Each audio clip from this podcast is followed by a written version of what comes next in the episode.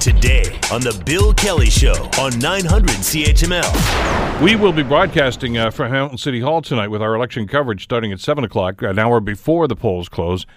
And uh, we'll be right with you until, uh, well, we know where all the races are going to be and who's going to be the mayor of this city.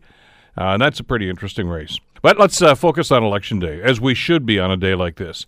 Uh, municipal elections, uh, of course, always important, and uh, we have so many questions, and I'm not so sure we have so many answers about what's going on. We'll certainly get some of those after 8 o'clock tonight when the polls close. And as I mentioned, we'll be down there. Our CHML news team is uh, spread right across the city, uh, covering the key races, and across the bay as well. The Burlington race, especially the race for mayor in that city, we're told is very tight.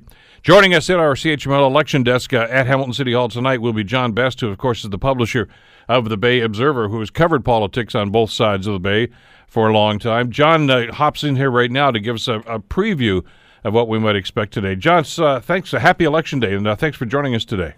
Yeah, it's a wonderful day in the neighborhood, that's for sure. Well, I guess the first question is uh, given what has happened in past elections, I mean, four years ago, if we can go back that far, a federal election was a change election. Uh, the provincial election certainly was a change election here in Ontario back in the springtime. And even some of the municipal elections we've seen across the country, uh, including significantly the one in Vancouver over the uh, the weekend, again a change election. They have a new mayor there.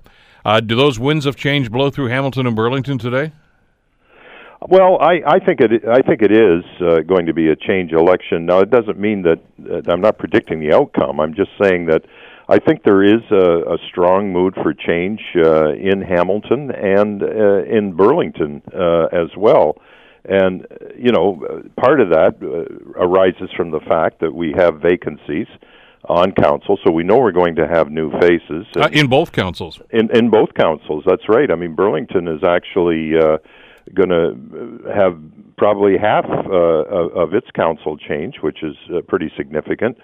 But uh, we we have uh, four new faces for sure here in Hamilton, and and I think he, regardless of the outcome and regardless of the LRT issue, I think uh, the new council I think is going to know that the public uh, was engaged and uh, we're looking for not looking for business as usual. And, yeah, and when we talk about change, I'm glad you made that clarification. I, I don't necessarily know if that means there's going to be changes in, in the mayor's position in either one of these cities. But but certainly there's there's a mood for change, and and and it's unusual to see that. I mean, there's usually at this time of, of an election, John, we're talking about apathetic voters. I'm not hearing a whole lot of apathy out there. No, uh, uh, tremendous amount of engagement. Uh, I uh, uh, I know Vito's uh, group yesterday held a kind of a town hall pep rally, uh, an electronic uh, telephone rally, and uh, they were saying that at, at one point uh, there were 22,000 people participated, uh, listened in for part of it, and and there were periods where there were up to 10,000 people on the line at one time.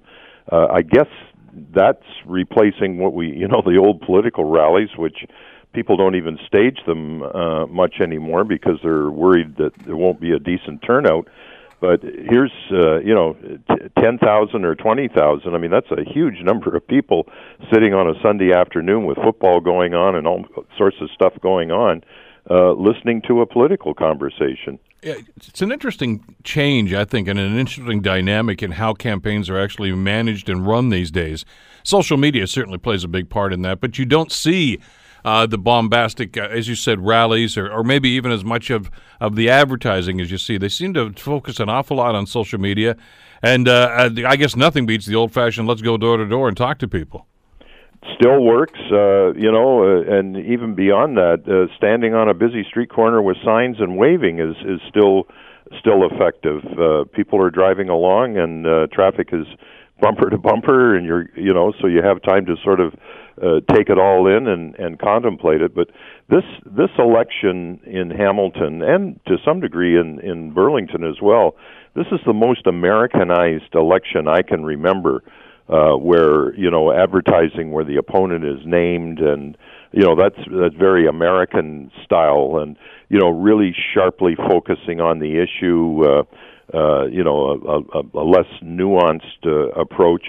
It, it really felt like a, you know, the kind of electioneering that that we see uh, every night if we're watching uh, NBC News or something like that, and you see those local uh, congressional con- uh, commercials on the air and how how blunt they are, and I guess that's uh, found its way to Hamilton.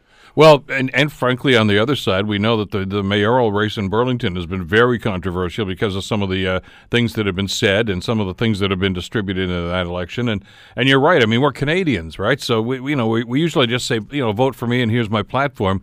Uh, but now it's taking a shot at the opposition and, and saying, look, don't just vote for me, but don't vote for me that guy because blah blah blah or that woman, whatever the case might be. It it does take a personal tone.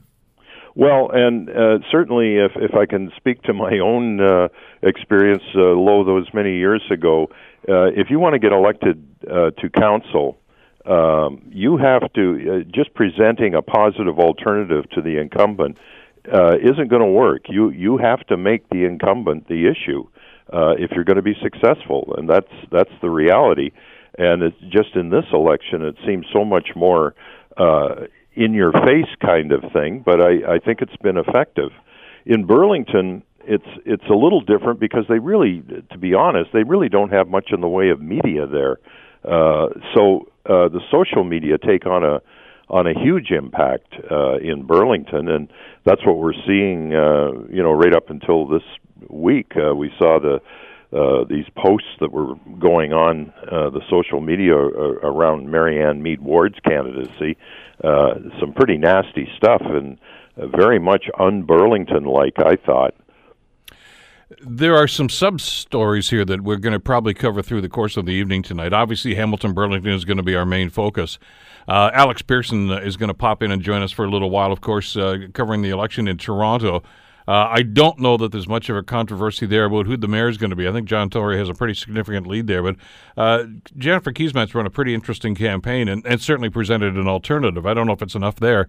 Uh, but uh, another name from the past, John, will pop up tonight Patrick Brown, who's uh, trying to make a political comeback. He's running for mayor in Brampton, and I hear he's got a pretty good shot at it. Yes, uh, I saw yesterday that he had uh, he was predicting uh, or not predicting, but they were suggesting that he did have a slight lead in a poll there, and it, that's kind of interesting because uh, the the mayor uh, Brenda Jeffries uh, was elected uh, four years ago on a reform ticket. Uh, they had had a lot of problems with. Uh, I don't know exactly what you'd call it, but there was a there was a sense that there was uh, kind of a political corruption that crept into uh, municipal politics there, and that uh, not only council but staff, the whole place was kind of uh, needing a, a good airing out, and and so she was elected on that uh, ticket, and um, they went through one of the the biggest mass firings of staff that uh, one could imagine. I think 50 people got tossed out. So it was a huge investment in severance pay uh, all of that, and here we are four years later, and the reformer is uh, in the fight of her life to to hang on to her job. Interesting to see some of these uh, stories about others trying to make political comebacks, and some, as you mentioned, trying to hang on to their jobs. It all hinges, John, as we've always talked about, about voter turnout. Uh, which is usually quite low. I mean, there have been some anomalies to that in the last little while, but uh, it's it's always, uh, I think, a very strong point of concern for everybody who covers these municipal elections, especially. Uh, but oftentimes, when we've seen a spike, such as it is with, with voter turnout, it's because there's been a wedge issue, a ballot box issue. And I think both Hamilton and Burlington have those issues this time around. They do indeed. Uh, certainly in Hamilton, we, I believe, the uh, the advance poll was up almost 19 percent from last time if that were to translate into the the actual vote uh, in, in uh, today, we'd be looking at a turnout uh, getting closer to 40% than the 34% we had last time. And uh, with the race that's going on in Burlington, if people aren't engaged there, uh, I, I don't know what it would take to get them energized because uh, they have a they have a real race going on. They've got new faces. Um, they've got a a really uh, interesting mayoralty race. Uh, where again Rick Goldring is uh, appears to be in the fight of his life to to hang on to that job. Um, you know, he's sort of been accused of uh, uh, you know, allowing uh, rampant development. I'm I'm not sure that the charge is completely fair, to be honest, but uh, he's wearing it. It, that's a three-team race too, a three-person race rather. I, I, know that you and I talked last week. We haven't heard a whole lot about Mike Wallace, who's a former city councilor and former MP for that area. Uh, but and I haven't seen any polling data from Burlington, although I have talked to some folks that are keeping an eye on that, and they they tell me that three-way race is a lot closer than a lot of people think. Well, I think so because uh, the, the thing with Burlington is the, the the Burlington that most of us are familiar with is essentially downtown Burlington. So it's uh, in Burlington uh, parlance, that's wards one and ward two. Ward two being the downtown ward, that's uh, Marianne Meed Ward's current, uh, where where she serves as a counselor. So you'll you see tremendous visibility for her campaign in Ward two. Uh, and and if you try to extrapolate that, I'm not sure it works. Uh, especially with Burlington, there's that whole vast part of Burlington that's north of the QEW that's more Toronto oriented, and and who knows what people are thinking up in that area. Uh, that's not the part of Burlington that most of us drive through, and uh, you know there may be a, a totally different picture going on in those northern wards, which are uh, also very densely populated with subdivisions. Well, exactly, and and again, I think it's the same general issue from what I've heard, and, and that of course is how are we going to grow.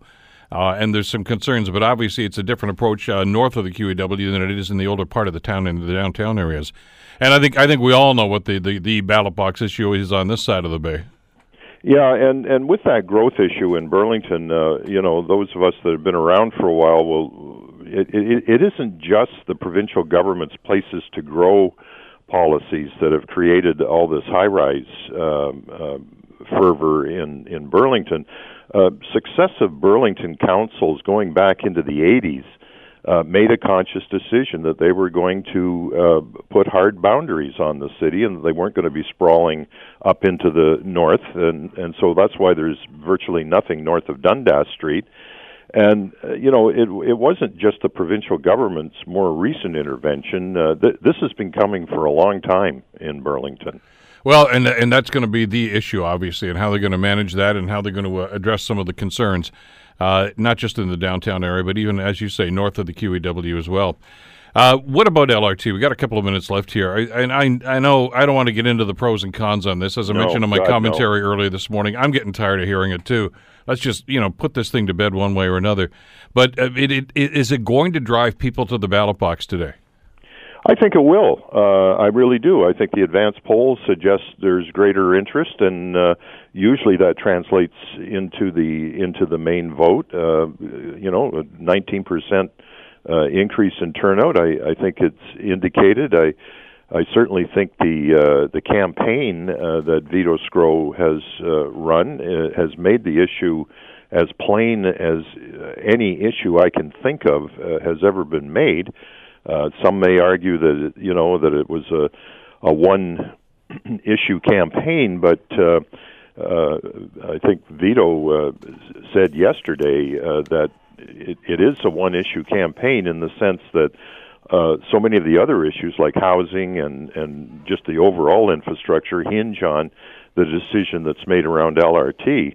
But you know, if if this campaign hasn't polarize people on the LRT issue, then nothing will. It's it's the most uh, I've I've never seen even the Red Hill debate uh, in the stadium. Uh, neither uh, carried the same kind of explicit sort of messaging that this LRT debate has.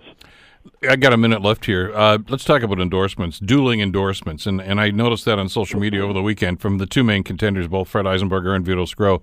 Do they really matter? I mean, does that really switch somebody's vote to say, well, so and so's endorsing them, so I guess that means I will?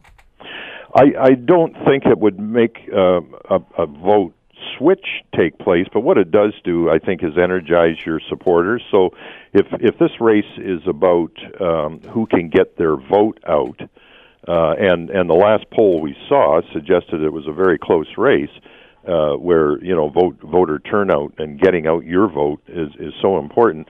Then I think the endorsements energize your your base, and uh, to that you know they they create a, a bit of a sense of momentum. Um, and make people more likely to go out and vote for the candidate that, that they were probably going to vote for anyway. so in that regard, it helps. But to actually change a mind, I don't think so. It's going to be an interesting night tonight, isn't it? Sure is.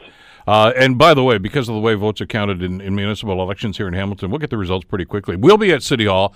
Uh, the winners will be there. Some of the losers may pop in from time to time, and we'll talk with all of them. John, look forward to working with you tonight. Yeah, it should be an interesting evening, Bill. You bet. John Best, uh, publisher of the Bay Observer. The Bill Kelly Show, weekdays from 9 to noon on 900 CHML.